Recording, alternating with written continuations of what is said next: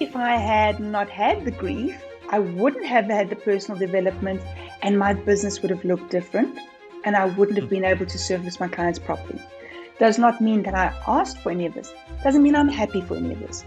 But you can't just see the one side of, of it. Innocente Burger left her comfortable job of 13 years to start a business. And seven weeks later, her husband died, and in the same year, she lost both of her beloved dogs. How do you pick yourself up and build a business when a multi decade long relationship crashes to an end? How do you motivate yourself to make a sale, to send an email, to put a proposal together, or even just brush your teeth? In this episode, Innocente and I discuss the brutal situation she found herself in, how she put herself back together and built a thriving business as a first time entrepreneur. My name is Nick Haralambous, and I don't want to keep you waiting any longer. So remember, it's not over until it's over. Hey, welcome back to It's Not Over. I'm your host as usual every single week, and with me today is Innocente Burger. Innocente, how are you? Fine, thanks yourself, Nick, and thanks for having me. Oh, it's an absolute pleasure. I am well. So, uh, Innocente, I am excited to have you on the show because this is uh, one of the first very personal, literal stories of near death um, that we're going to have. So, why don't you give us some context on a little bit about who you are and what's going on in your life at this time and what business you run at this time, and then we'll take it from there. Perfect. So, uh, as you said, my name is Innocente Burger. I own a little company called Perform Forward, and we're about increasing the fulfillment of people in business so that we can build more sustainable business. So, basically, we make people happy at work, and so that we can build happier businesses.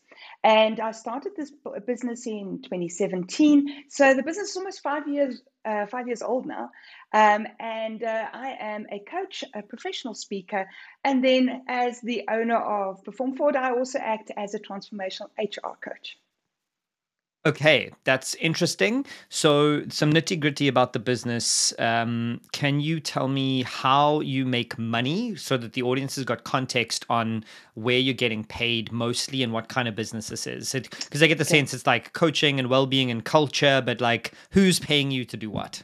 Okay, wonderful. So, we have a multi phased approach, but basically, we start off with strengths coaching where we assist executives, senior management, even team members uh, to find fulfillment using their strengths within organizations. So basically, we teach them what they do well and how to do more of it and how the business can leverage it. Then we also do like team dynamics, think team building, but for clever people. So we're not building igloos and rafts we are we are actually building teams using strengths and then once we've done that we normally find that there's an opportunity to go into businesses and do quite extensive um, emotional intelligence and self awareness based leadership development programs. We then also, by that time, and this, this is kind of the way it flows, right? As we build relationships, we then very often get involved in performance management, in culture, um, and ta- starting to take a look at how do we transform the business from the transformational aspect not the not the hiring and the firing but how do we actually up the ante in people operations Cool, that makes sense. Um, so, uh, CEO and MD or an HR person will find you. They'll bring you into their business. You'll do a workshop, or you'll do a coaching with an executive, or you'll do something else, and it'll spiral into working more with the business to get their performance and profits up. Exactly. Makes sense to me. Mm-hmm. Okay, so you started this business in 2017, and things went well. Uh, how did it work? What happened, and where did we move towards this near-death business experience? Well, we, you know, you know the concept of fail fast. so yeah, um, I started the business on the first of September, and seven weeks later, my husband died unexpectedly. Wow. Yeah, so that is quite a thing. I got that out of I got that out of the way fairly quickly. Um, Twenty four years of marriage, and all of a sudden, he was just gone. And I cannot explain to you so just let me back, step back a second is that I had left a 13 year career in a business. And you have the business, you have the business support, you have the business structures, you have the people. I had been there so long that basically even the bricks knew me of the building. And so you go from that certainty and you step into entrepreneurial life.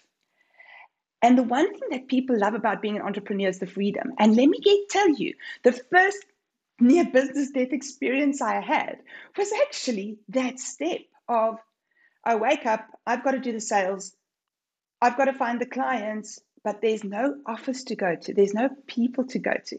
So mm. that to me actually was a massive paradigm shift. And then seven weeks later, the, the, the rest of the routine that was left was taken away as well. Yeah. And did you start this business with somebody else or were you left no. your career and on your own you were like, fuck it, I'm gonna start a business. This is and me. You're right. That that mind shift from 13 years of a career of meetings on a Monday, people around you in their cubicles to okay, I have to find a client. And an office with glass I had a glass office. So even when I was on my own within my office, I always had my yeah. peeps with me. And let me tell you, that was a shock. So the first shock was maybe my identity as a professional, because yeah, I am with all this freedom and I'm not I'm not just on day one rocking it. And then seven weeks later, you lose your identity as a spouse, a wife, and a, a, I mean, it was decades. I didn't know this life. I didn't understand how to start a business. I didn't know how to be single widowed even worse i it was it was such confusion it was chaos i was panicked and numb at exactly the same stage and i, I cannot explain that duality to you yeah, wow. I mean, that's so well said. Panicked and numb. So you're you're like a duck, but numb. Yes. Calm at the top, but freaking the fuck out below, and then not feeling anything, anyways. Uh, yes, and then it's sort of like wow and it's and and it was so interesting. So i'm quite a driven person. And everyone was going slow down calm down. It's going to be great. And i'm like i will not slow down. So the way i dealt yeah. with this was the first three months i actually can't remember. So i suspect that was just shock right? And mm. after that i just went into denial. I was like this didn't work. This wow. Yes of course he's there denial about what? Denial about what? denial about the impact this was having on me. So obviously he had passed away obviously i wasn't in in that business anymore or in, in the previous business anymore but i wasn't gonna let this touch me i'm a woman i'm independent i'm gonna rock this mm. shit mm. and let me tell you how long i was in that phase for months i had clients who didn't realize that i was a widow Whoa. And I only realized that much later when I one day said something or I pitch up without my, I still wear my wedding rings. Uh, I would pitch up without my wedding and they're like, has something happened? The, the human brain is astounding. So many questions. I don't even know where to start. So, seven weeks in, prior to your husband dying, did you build up some kind of cash flow, some kind of clients? Like, did you leave your career with something going? So uh, I I left my career with uh, one small little deal that had ended two weeks before. So it was only supposed to be a limited time project. But remember one thing in I am privileged and blessed in that when I decided to do this, I made sure I had a bit of runway. Ah, good. Po- that's such a good observation for anybody, whether you you plan on losing a spouse or not. Yeah, it's well, good to know, have some kind of backup. To do list stuff. yes, and wow. and and that really, on the one hand, it saved me. On the other hand, it didn't. Right. Ah, yeah. Because on the one hand, it saved me because I could be selfish in my grief. I could take my time. I could spend hours at the therapist. I could only brush my teeth at 10 o'clock in the morning if that's how I felt. And mm. that was so good for me being able to take the time to process this. Mm. On the other hand, I've had friends who have lost spouses. You get two weeks leave and you're back at the office and that helps drive you. So, to some extent, having a little bit of a financial nest egg might have deterred me from getting up and get going sooner. Mm. I don't know that either of those are great or either of those are terrible. It's just the way it played out. Yeah, it's one of those things, whether it's um, an actual business near death experience or an actual death experience, is you don't know which other way it could have played because this is the way it played. Exactly. Like it, you can't ever decide if it was good or bad for you to have that leeway because actually it's the thing that got you through it. Um, so you know it is what it is. Um, the the thing you said that I'm so interested in is um, what I think a lot of careered people experience when they move from being a careered person to an entrepreneur. I've felt it moving from being an entrepreneur to kind of not over the last three years is that loss of identity or Mm. changing of identity. And you said it Mm. so well that your identity was gone as a wife, as a spouse, and as a career person in the space of eight weeks. Yes. Um, how does one come back from that? So I think the first step that you take is the wrong step.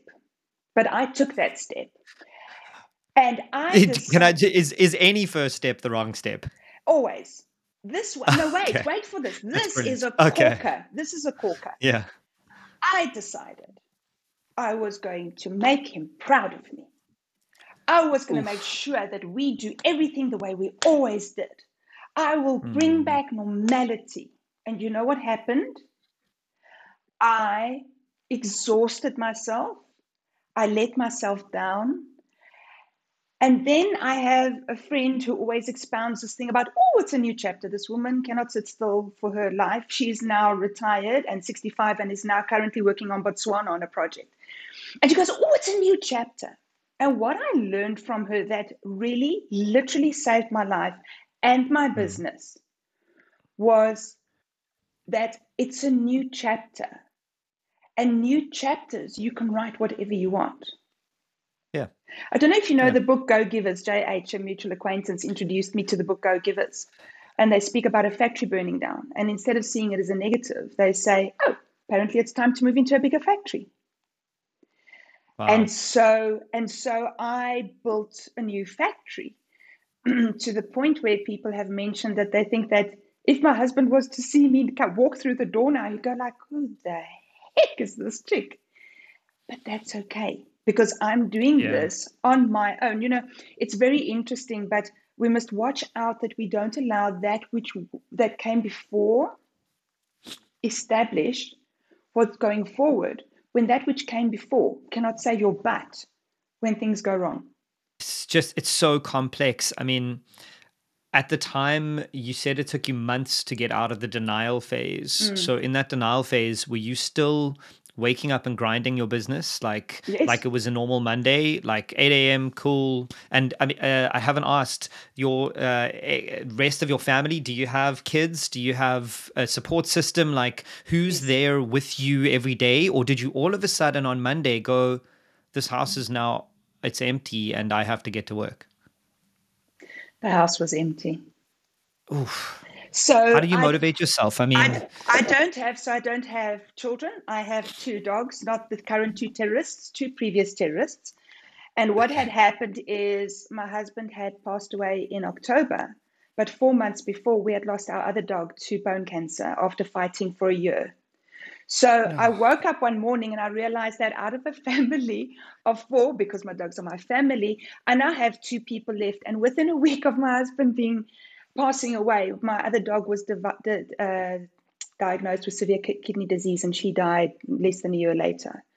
So there was, when I tell you a void, uh, no, maybe an abyss, there was nothing. And I think in the beginning, it was the denial that helped. Denial helped me get out of the bed because denial went, I'm not going to let this touch me. I'm just going to keep going. I'm just going to keep going. Um, and then I, I don't think you must ever think that those days were very productive. Okay, I was I was out there. I was doing my thing, but I would work for two hours and need to sleep eight. So I don't know if you know, it's a very interesting process, but it takes 21 days for a new neural pathway to to form in your head. So my body was trying to unlearn 24 years of neural pathways and develop brand new pathways. That's why grief is exhausting. That's why when people come to us and they say, I'm so tired because I'm grieving, we get bored of them. But it's because Wow. every new thing they have to learn, their body is using all that energy to build a new neural pathway at a time when they're not really eating properly, are they? Mm. Or doing anything properly, I suppose. Yes, but they're and, not sustaining themselves properly, is what I what I mean. Yeah, yeah, yeah. No, yeah. no, no. I'm well, mm. sorry. In my head, I, I, mean, they're not eating yeah. properly. They're not sleeping properly. They're not exercising. They're exactly. not doing the right things right. Yeah, exactly, yeah. Yes. And so I, am assuming you weren't doing those things either. No, no. I fell off the and, wagon entirely. And, and then that that's interesting to me. So you fell off the wagon while building a business. And to be frank, I've never built a business while not on a wagon. Like I need uh, 120% of myself to build a business from day exactly. zero. And mm. now you're in you're in 8 weeks and you've got the background pressure of I've left my career I need to earn money. I've got six months or whatever, yeah. but I have to build this business. How do you pack that away? Like, what takes preference? I suppose in the denial months, business took preference. Yes, it did. But what was really interesting was in the denial months, I had, I had within, I think, a week of his passing, I had started grief counseling. I'm very, very uh, focused on we don't band aid stuff, we fix it. And so what happened was the denial was the band aid, but I wasn't leaving the actual problem to fester. And what happened is there's a beautiful poem that everyone sends you when anyone passes away. It's about grief and about waves and how grief is like being in the sea and these big choppy waves are all over you and they're drowning you. And what happened was, to some extent, I was dealing with the waves and my coping mechanism was hustling for the business because this mm. validated me. It made me okay. And then at a stage, as the grief let up, the business was already there. And we've got that book, I know you know it as well, uh, The Compound Effect. Mm. And it was the compound effect of, and, and this is a very important thing that I do want to tell your listeners. No matter what's happening, no matter how crap you feel, no how bad, no matter how bad you think you're doing right at that point, just keep moving. Take an hour a day, keep moving. Take two hours a day, keep moving, because that compound effect actually builds. Um, we were joking last week because I was, as you know, I was ill in bed last week and I got two deals. And someone in my office said to me, maybe you should just take more sick leave. But it's the compound effect that everything rolls and rolls and rolls, and you think you're useless, but you're not. With hindsight, though, it's really easy to look back and go, oh, yeah, the compounding effect. Oh, yeah, yes. just keep grinding. Uh, yes. Uh, did you feel that in the moment, or were you just doing whatever you could to make an extra hour here and there and feel valuable? Hey, folks. Nick here, and I'm interrupting this fascinating conversation. And I know that that can be irritating, but I wanted to ask you to do me a small favor that will help me in a huge way. Please, right now, stop and go and subscribe to It's Not Over wherever you are listening, whether it's Spotify, Apple Podcasts, Google, or YouTube. Then leave a rating and review and turn on notifications. Every subscriber and every rating helps me keep this podcast trucking along. Now, back to the knowledge bombs. I, I, I, I, did it because if I wasn't working, I'd have to face what was going on in my life. Okay. It was almost and, like my drug initially. It's kind of like this is yeah. this is this a little bit of normalcy. This is a little bit of thing that I'm hanging on to. It's and it's an interesting analogy there. It was like your drug early on because when mm. I start businesses early on, that is like my drug. The action of Fun. getting that first sale, getting the website up, it's like just top, topping up your dopamine levels. Um, totally. And you replaced it with the grief. Um, so. Mm. Do you feel like, in hindsight, it took you longer to build this business because of the grief, um, or you know, was it neither here nor there? I think if we had to have a timesheet discussion, it definitely would have taken longer. Um, if we were to, you know, life is tough and, and people might not like what I'm about to say, but when you look at a situation, you have to you have to look at both sides. There's a part of me that's been through such incredible personal development that maybe if I had not had the grief, I wouldn't have had the personal development and my business would have looked different and I wouldn't have hmm. been able to service my clients properly. Does not mean that I asked for any of this. Doesn't mean I'm happy for any of this. But you can't just see the one side of, of it. And one of the things is because I was so driven and I was fairly successful, I was not the world's most empathic person. I was called I was called the dragon in the office. I work 15 hours, you work 15 hours. Give me that whip and I'll whip. And look, I'd never make anyone work what I didn't work. And then I felt very saintly for working with them instead of asking, who are you and what do you need and how does this work for you? And of course, yeah, that's interesting. Not having kids, you know, I was yeah. placing people at such an unfair disadvantage. Yeah, I, I do that too. Not having kids, you kind of uh, mm-hmm. don't think of it as part and parcel of your life because I've never had to factor in that three hours a day or whatever, yes. which is really yes. not not my problem. It's somebody yeah. else's problem. That's joke. That's joke. I care about people with kids. Um, the, it, what you're saying reminds me of that. Um, it's a phrase or a philosophy that if you are experiencing jealousy for somebody else's life, you have to consider that you, if you want their life, you have to take all of it, the good exactly. and the bad. Exactly. Not just the good. And what you're talking about here is, of course, nobody wishes this grief mm. on anyone, but it has happened and is out of your control therefore you have to look at what else is giving is being given to you. And I, I, I appreciate that because that perspective is important especially for entrepreneurs who are listening to this who are losing someone or have lost someone while mm. they're building their business. There has to be a next day. There has to be. Otherwise what do you do? Exactly. And i think one up on that is and i'm, I'm not equating here but losing your business for an entrepreneur is very much like losing your child. So my lesson extends to those people as well that when the fit hits the shan, as yeah. they say, then you are grieving. Don't just think of it as a numbers thing.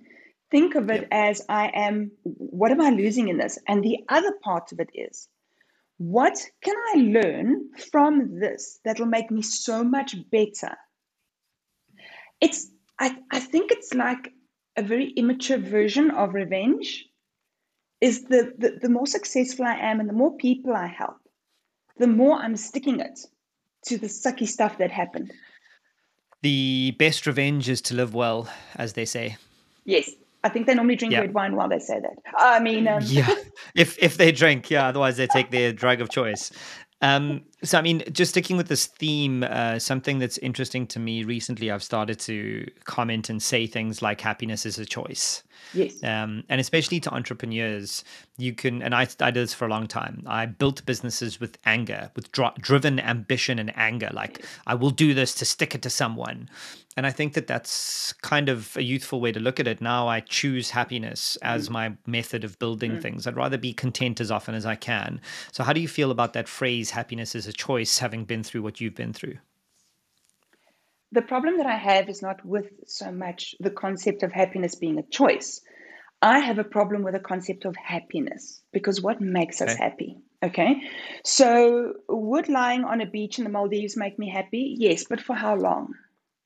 But I've worked in incredibly pressured, sucky projects. Everything's going wrong. The client is about to throw us out with an amazing group of people. And when we walk out there, we are tired, we are done, and we like, yes. And so, from that perspective, I think my problem is a little bit around how we define happiness. But what I think we can do is we can choose how we respond to things. Very much so that cognitive behavioral aspect where um, something happens to you, a, ti- a tiger chases you. It's up to you whether you think he's going to eat you or not. You know, it's kind of like we interpret things, and from that interpretation, things go wrong. The other thing is that I think there's something here around, and, and when I was preparing for this, it came out strongly in my notes, is around support. And so, yes, I can make myself happy. I can force myself to be happy. But the moments that I really felt peace, joy, happiness, whatever you want to call it, was very often because someone came and connected with me, even just for five minutes, and just gave me that bit of support. And I think doing this alone, especially for our solopreneurs, I think that's a very big lesson that I learned is that you can't do it alone.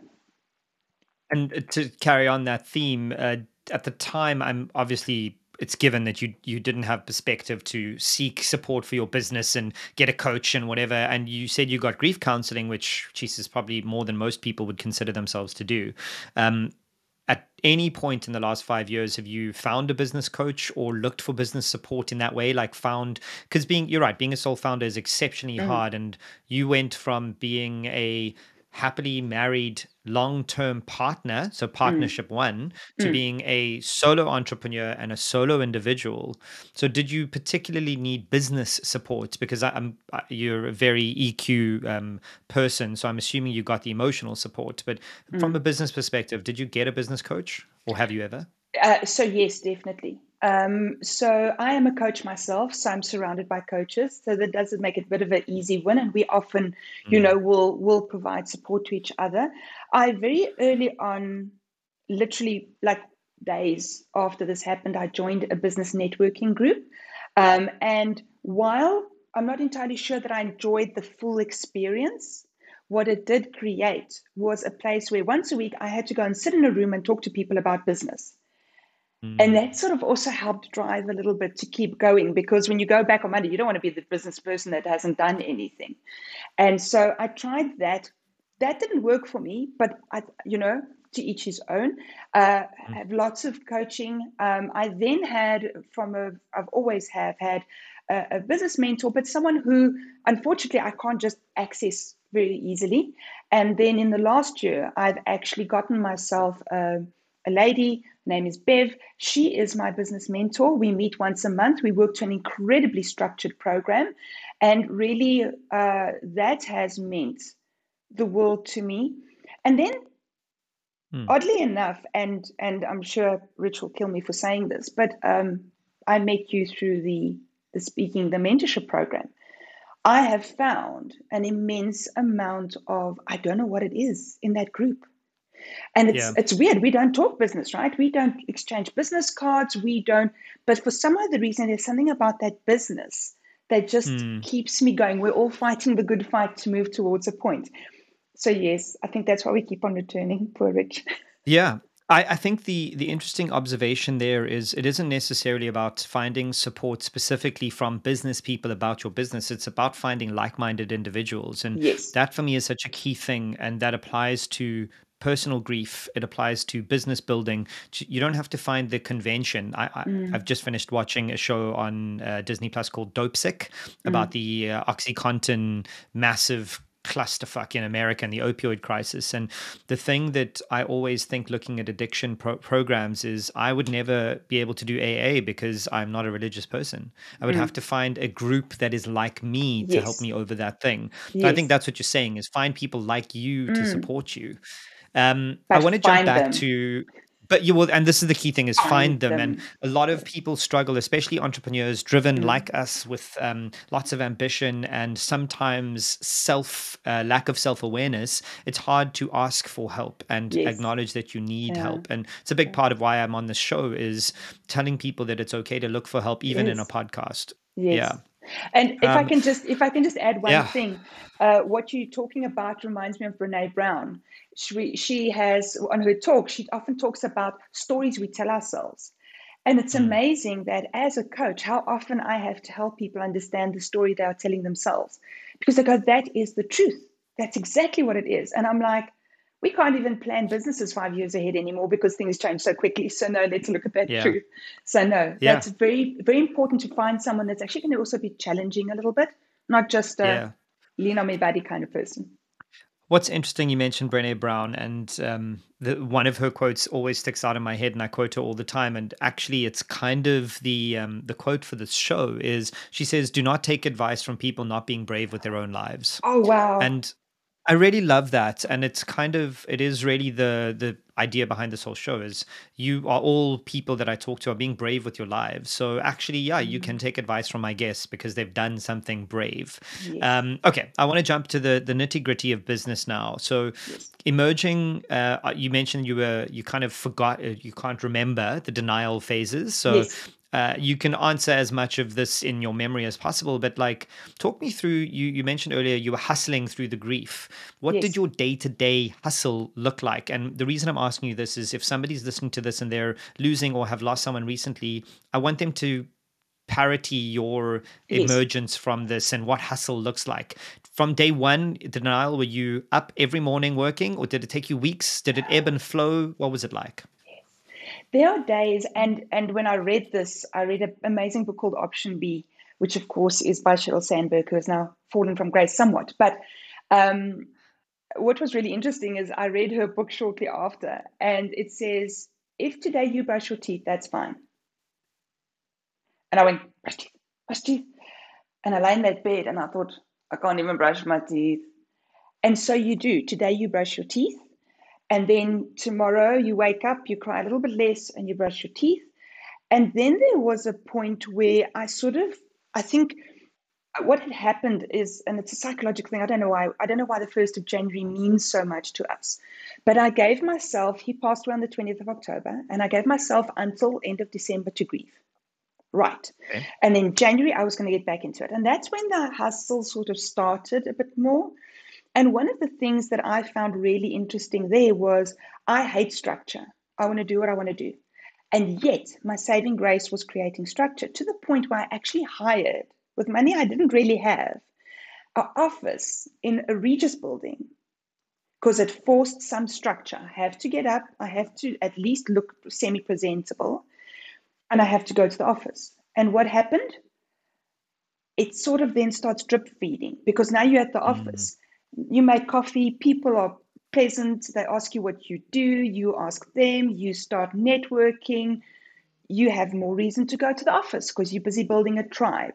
Then the mm. meetings start coming in because you've been networking. And so set up that system and structure that's going to work for you. And one thing that was very important to me at that point was to get to eat again. So I've I have a little party trick. I stop eating when I'm upset. So um, yeah, I had to I had to eat. I had to sustain myself, and so I I built this little structure of eat six times a day because I eat multiple little meals. Eat six times a day. Put that in your calendar because now all of a sudden you have mm. purpose. Mm. Then you've got to go to the office. So tonight you've got to make your you've got to put your food together because it's a lot to arrange three four meals for someone to take to work. So all of a sudden it gave me the purpose it gave me the self care. It fed my body. It then fed the routine. The routine fed everything else. And then mm. I could start living this new chapter. And so what happens is I work through that routine to the point where I actually now have no structure again because I really don't like structure, but I don't need it. I needed the scaffolding for a bit. But I love working, waking up, taking my notebook and working and then stopping and taking a break in the middle of the day for no apparent reason and then working at mm. night I, I, just i don't enjoy having to focus eight hours but it served its purpose at the time it did at the time yeah that's see and that's exactly what i was hoping to get out of this is it was counter to how you normally worked but mm. you knew you needed to implement some level of routine to get yourself into uh, a, a, method of building yourself out of this yes. hole um, yes. which i think is super valuable and of course, the importance of goals. Now, yeah, they may okay. be little goals. Walk me through that. Yeah. The first day was, can I please brush my teeth? About three months later, it was literally, li- literally. literally I, I, you're not being flippant. It was literally, can flippant. I brush my teeth today? Yeah. Can I brush my teeth today. Can wow. I get out of this mm-hmm. bed? Mm. Well, firstly, you're so busy crying, right? You have to sort yeah. of, you have to, and I'm, I mean, it sounds facetious, but you have to like pencil in eating because I cannot yeah. explain to you. I, I, I, I, I was afraid of dehydration, the the uh, the shock, the I, I can't explain. there are no words. And then yeah. three months later, it's okay. The goal is get an office. Okay, set up the office. Now, look, the office was an interesting thing because it's almost a form of visualization. I set up the office of a professional person who I was not at that point, at a level of success that I was not at that point. But having to prepare to go there forced me to visualize. And then the goals could become one more deal, a little bit bigger. Oh, and by the way, I was studying through all of this as well. I, do, I, I adore studying. So uh, most years I study something, and then the studying helps add a bit of pressure because it reduces the amount of time I have to faff. Okay, that's interesting. I mean, that's not how I look at responsibility. I just cut everything when I can't cope. I don't add things. Um, that's bonkers. Um, how how did the business then grow? Uh, talk me. You, so now the business okay. is sustained. It's five years in. You're profitable, obviously, as you are today. Um, but what happened over the next year from January 1st? Because now you've given yourself to the yes. end of December to grieve. And did your brain just go click? I'm not grieving now, business building oh, time? No, no, no, no. That's of when course. we started the Limpy Hustle. I should, okay. I should, I should do a, a, dance, the Limpy Hustle. I was good with Limpy the Limpy hustle. hustle. yeah. And then there's a sneaky thing that they never tell you, but apparently the second year of grieving is worse than the first year of grieving. And the only oh, wow. reason for that is because in the first year, people still treat you with kid gloves and pay attention. So in the second year, life gets a little bit more real. Now, I just want to tell you, I had fabulous support throughout. And those people need to move on because they can't always treat you with kid gloves. They're actually doing you a favor by stepping away. The second year devastated me, but was better than the first year. The third year wow. was COVID. Of course. Jeez. then the fourth I year mean, was COVID, which was last yeah. year. Having said that, the fourth year was our most successful year ever. Hmm. And I've just pulled the metrics for my business for the first quarter. I've already done more than half of the amount that we did last year. Oh, amazing. Compound okay. effect. It's the compound yeah. effect. Just keep going. Yeah. It's true, and it is a theme that comes up on the show a lot, and it's one that I push too. Is that the practice is the work, and you know from the story to stage stuff that we do, we tell you guys that the practice is actually the work. The more you practice every day, the better you get when it's game mm. time. And as a mm. business, kind of every day is practice and every day is game time. Um, mm. So that first year, from January first, twenty eighteen, I'm assuming, to December yes. 2018. Yes um, yes. Did the business slowly tick up? Were yes. you grinding to make yes. calls and clients? Like, what was it like there? So I got really lucky in that uh, someone actually by word of mouth found me. And I started doing a project for them that pretty much took up that year and a piece oh. of the next year. Not all my time, but it was the largest project. So I could hustle for the little bits. And in hmm. hustling for the little bits, I built relationships that are now paying off, or last year and now paying off. And the frustration, the frustration that I felt in that first year of I'm working my ass off, not really, but given the background, you know, you're expending what little energy you have and nothing's happening. And that's the other thing that I want an entrepreneur to know that's starting out is you're planting a seed, not a tree, honey. Water it, maintain it, keep going, it's a good observation, um, and it's going to lead me to the next question uh, from somebody who went from a career to her first business. Is in a career you're joining somebody else's already grown tree? Yes. You're not you're not planting seeds. You're yes. planting seeds if you are amongst a forest who've already been showing how to grow. Yes. So how did it feel? And now I'm trying to put in context the grief, but kind of exclude the grief too. How did it feel moving from a careered person to an entrepreneur? How's that experience been for you over the last five years? I mean, for people who are doing that right now, what were the difficulties you experienced of being a careered mm. person to moving to be an entrepreneur? Mm. I think the closest the closest metaphor is leopard calling naked over blades but it was wonderful. Because because it's you you firstly when you leave the business you don't know and i've actually seen this with with colleagues who come out of corporates over many years is when you day one of your own business you actually don't know that you're missing the sales team the hr team procurement the project management team the administrators assistants and the canteen the most important part of any business Mm-hmm. And so what happens is you're first muddling through and you're going, but why don't people just reach out and support me? Oh, I've, I've connected with this person. Why don't they just work with me? It's like, honey, you're not paying them. And that is that's the first hole. Well, I mean, the first hole is no one there to support. But then when you mm. do start reaching out to people, you are making deals corporate way instead of entrepreneurial way. And especially for those of us who had a bit of a title, it's tough because now all of a sudden you don't have the title. You know, mm. um, I think it's Simon Sinek who, who, gives the example of a senator or something that was on stage and they gave him a porcelain cup and he, he spoke at the same event a year later and they said to him there's a styrofoam cup because it didn't have the title anymore and and you know you lose your cup and you mm. didn't even know you had a cup to lose there's that identity change.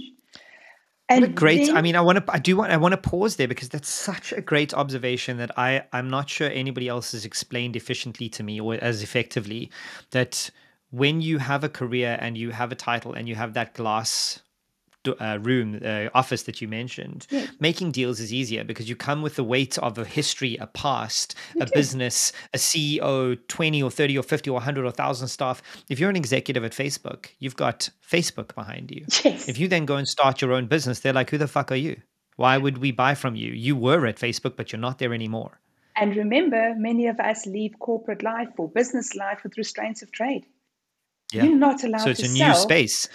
Yeah. I started my LinkedIn page on day one of my business with, I think, like 400 connections. All of them were untouchable. Yeah, of course. And all of them knew you in a certain context with a certain title, with a certain role. Wow, that I mean, such an astute observation in the complexities of career versus entrepreneurship. Um, but I did interrupt you. If you, hopefully, you can remember the next thing you were moving to. Absolutely not. Let's just keep going. This is so much fun. Great. That's I what mean... I get for interrupting my guests. Um, okay, so uh, then I want to talk to you about the experience of hiring your first staff member. When did that come uh, in this journey? Last year. Ah, and... okay. So pretty late, four four years in, hey? Yes. So so what happened is, um, I think because of this constant uncertainty. Now, just remember when you lose a spouse, it throws your personal situation into some form of mm. flux. So there's yeah. a there's a piece there. And and again, guys, get your please get a bit of a runway when you start. Because what happens is because of estates, you might not have even that fell away, right? I, I couldn't just like go and oh, oh, you know, well, well, I normally would have earned this. No, because you got rid of your job. Oh, I normally ask my husband, well, actually, uh, Ducky, so I, I didn't have nothing. But just remember the certainty of knowing stuff is there and stuff works. Yeah. All falls apart, right? So I was concerned about hiring someone from the perspective of I'm very keenly aware that you, when you hire one person, you're feeding a family if mm-hmm. anything mm-hmm. went wrong. And so I I yet again first built a runway so that when I hired that person, we always know we've got three or six months worth of their salary running. In fact, where we are right now, we know we're roughly six months, the entire business can run without a problem. So, and I, where did you learn that from? Where did you learn that from as an entrepreneur? Of course, goodness gracious, corporate. You don't spend a cent because you know you always have to have months worth of i actually don't know nick that is the weirdest question and wh- why I ask is obviously I'm exposed to so many entrepreneurs um, all the time on the show and everywhere else in my hmm. life mm. that it isn't to you it feels like you're saying it's common knowledge like yes, oh, yes, just ob- obviously have runway it's absolutely not i mean i've had businesses where i've had weeks of runway never mind months or years yes. so it's it's a very uh, evolved entrepreneur who understands to scale in relation to their runway mm. but that does tip the balance of risk right so the more mm. runway you have the less risky you're mm. being um, the more risk you take, the more chance you have of exponential growth. Yes. So you've figured out for yourself this balance, which is good. And most entrepreneurs struggle with this. Yes. How much should I commit to risking versus how much should I save so that I don't die? Yes. So, uh, well, part of it, I didn't even think of it that way, but uh, part of it is that I've always worked with contractors. So everyone who's okay. worked for me has been a contractor, they get paid per project. So I, I took on people to assist with delivery. But only last year did I go, there's a point where I'm so busy in the business, I can't work on the business. Okay, so I mean that's an interesting point is the way you decided to build this business from basically day 1 was to have people around but on a contract basis mm, so that mm. the business can expand and contract as you needed to and I think with yes. your kind of business um, coaching workshops consulting you can do that because mm. it's project by project and you can mm. pull experts in. Mm. Yeah. And uh, the other part of it that might make it I'm not sure, but maybe it makes it a bit diff- different, is that money matters. I'm not cheap. I don't come for free. I add value. You'll know when I've left. From day one, is that how you felt? Yes. Okay. But cool. Hmm. I don't work for the money. I work for what I'm adding to the world. My purpose is service. I want to add that service. I want to make, I want to know that people will one day go and die and go, there was this chick, I don't even remember her name, but do you know she said that one thing? That to mm. me. So what mm. happens is we run very lean in the business because I'm not trying to build a monolithic dollar thing. Unicorn, yeah. I am adding service, I'm adding value, I'm making the world a better place. I make money as a side effect a benefit of yeah. that. Yeah. But that also helps, I think, because I think a lot of people, I love it. People say, I'm going to become an entrepreneur so I can make money. I'm like, really? I'm sure there are no. better ways of doing it. I'll send you the name of the guy that does my investments. Yeah, I mean, on on that point, recently, uh, so a friend of mine, Rand Fishkin, uh, is a well-known SEO tech startup entrepreneur, and he he uncovered some research that uh, if you are in a corporate job, statistically, on average, you earn 10x more money yeah. By the end of your 30s than an entrepreneur who started in their 20s and didn't have a fuck you money exit. So statistically, I'm I'm living proof of this. If you want to make consistently good money, just get a job and build your career from age 21 when you leave university or whatever to mm. 50. And the chances are, if you're smart and you spend less than you earn, you'll retire. If you're an entrepreneur and you build 10 businesses like I did between the age of 16 and 26 and fail back to back, by the time you're 26, you have nothing. Yes. So what you're saying makes complete sense to me. Um, I don't want to get too deep. Yeah, yeah, go for it. Go for it. That, having said mm-hmm. that, um, unless business allows for more entrepreneurial spirit within itself.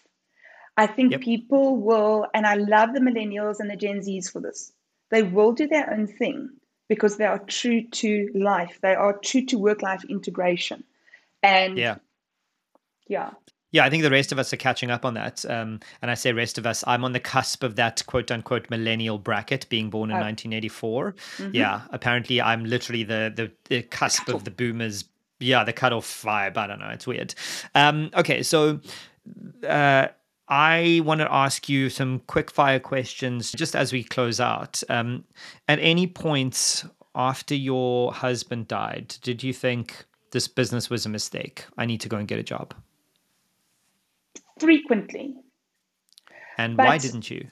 Well, so so I actually had job offers um, because many people who I'd known, because I built relationships when people heard what had happened, previous employers came and said, "Come work for us just for three, six months, just to get your get your balance back." You know, I I think the honest answer there is insanity, but also mm. because I had I'd taken the step, I was on this path, and this is the important thing. Um, my story is interesting for your podcast, but you know what? Shit happens and it's going to happen to me again. I've got a father who has dementia that we're working through right now. And then something else is going to happen. And so if we put off taking the leap, we'll never see a different vantage point. Yeah, uh, it's it's such a good um, perspective to have, and it's something I'm kind of latching onto in the last few months, having relocated to London now. yes. um, the, yeah, and you mentioned COVID for your business. We didn't even touch that. That's a whole nother podcast. We can come back for another episode. But um, we were supposed to move uh, when 2020 kicked in with COVID. And you kind of delay those choices because the world forces you to. But at some point, you've made a choice. This is now your life. You yes. have to put it in context. Mm. You chose to start a business. Sure, you can always go back on that choice, but mm. it's the choice you made, good or bad. Now you're a five year in entrepreneur. If yes. something bad happens to you, you can't go, jokesies, I quit. I want to go back to the easy thing. like, that's not how it works. If you're making a choice, have mm. conviction in those choices, see it through, and walk away if it doesn't work out. So yes. I appreciate that perspective. Yes. And, and I think the other thing as well is that you've got this so often when something bad happens, we we don't see that bad thing happened to me. We see I am broken. Mm. Actually, no. Mm. When you're a single mom and you've just been fired, you've got it. If you a drug addict who's cleaned up his act and can't find a route, you've got it. Mm. I think we too easily feel, you know, that we are wrong. Mm. Yeah, we I, are I've broken. had to. Uh, yeah, it's a great segue into my next question because I've had to deal with this a lot. Just thinking of where you attach your self worth to. Mm. Um, and often entrepreneurs, and you'll probably have experienced this moving from career to business, is your self worth becomes the success of your business. If I am profitable and I can hire people, then I am okay. I, as a human, am good. Mm. But if my business is failing and I'm struggling, then I, as a human, am bad. Yes. Um, and I think that your separation here is right. It's not happening to you alone. This is just something that's happening and mm. you're experiencing it. Mm. So, my question then is where right now do you derive your self worth from? Um, look, I I think having had our best year ever, I can't. I'd like to say if if I said, you know, I didn't feel like a like yes, girl. Um, but at the same time, I'm in a place, and specifically with coaching right now, where I'm coaching people who really do the practices, the work. They do the work. Every mm. coaching session, mm. they come back. This is what I've done. This is what I've achieved. This is how I've moved forward. And just watching them grow and watching them grow themselves and knowing what they're going to achieve one day because they are taking care of themselves and, and supporting themselves in this way. Man, I do love that. I, I will, after a That's good awesome. coaching session, definitely buy myself a cappuccino and go, dang, you're good when actually I'm not. They, they're doing the work, but you know. mm. I, I do, I want to point I want to point out in the in a kind way that very few people can answer that question as succinctly as you can. So it's great that you have mm. found something that you can go. That's where I derive my self worth mm-hmm. from. A lot of people haven't actually even considered it. They don't know that self worth is a thing and yes. that they don't know why they're mm. depressed if their business isn't profitable this month, when mm. actually mm. it's because their business isn't profitable that they are depressed. Yes. That link has never been made because we are often just the same thing as the work the that business. we do when we're not. Mm. Yeah. And that's why I've, I've actually been asking this question a lot more because it's important for other people building stuff to understand that there is you as a human and the things that you build, and the 2 aren't the mm. same. Mm-mm. It's okay that they're separate. And another imp- a, a huge lesson. I lost a deal worth a couple of million dollars, and that was just year one. And I was sitting with a friend of mine who's also a coach, and I said to her, This is apparently not me. I'm not meant to be here. This is not supposed to be happening. And she said to me, Have you been selling? Have you been knocking on doors? Have you been going forward? And I go, Yes. She goes, They might not hear, but that does not mean that you're not serving your purpose. You're putting your message out there. So don't get despondent because they aren't buying. They're just not getting the message. You keep going, you will find your tribe. Nice. Um, okay, so in closing, what did you learn from this experience that you will take with you into every business you build in the future? Just keep at it. Just keep going, no matter how insignificant you feel. Just absolutely keep going and then find your tribe. Amazing. So uh, the floor is yours. Tell people where they can find you, where they can follow you, where they can hire you, and anything else you would like them to know. Go for it. Wonderful. Thanks so much. So I hope that you've enjoyed what we've been able to share with you today, and thank you for listening. So I am Innocente Burger from Perform Forward. You can catch me on performforward.com. On LinkedIn, you can catch me under Innocente Burger. If it's too much of a mouthful, then you can just go forward slash innocent B. You'll find me there. I'm also, my professional speaking site is innocent with an E because that's an important part about my name is the it's the innocent with an E at the back, not an E at the front, which is the other thing that also happens. I also have a YouTube channel called Performance Cafe where I hope Nick is going to join me shortly. And we talk about on all these channels, we talk about things related to how do we improve people performance and ensure sustainable business, but because people want to be there and they want to work. And yes, I think uh, you should be able to find me there. I'm sure more will be in the show notes. Amazing. Innocente, um, as someone who's gotten to know you over the last couple of years, I'm really happy to say that for you and your business, it's not over. Thank you so much. Appreciate it.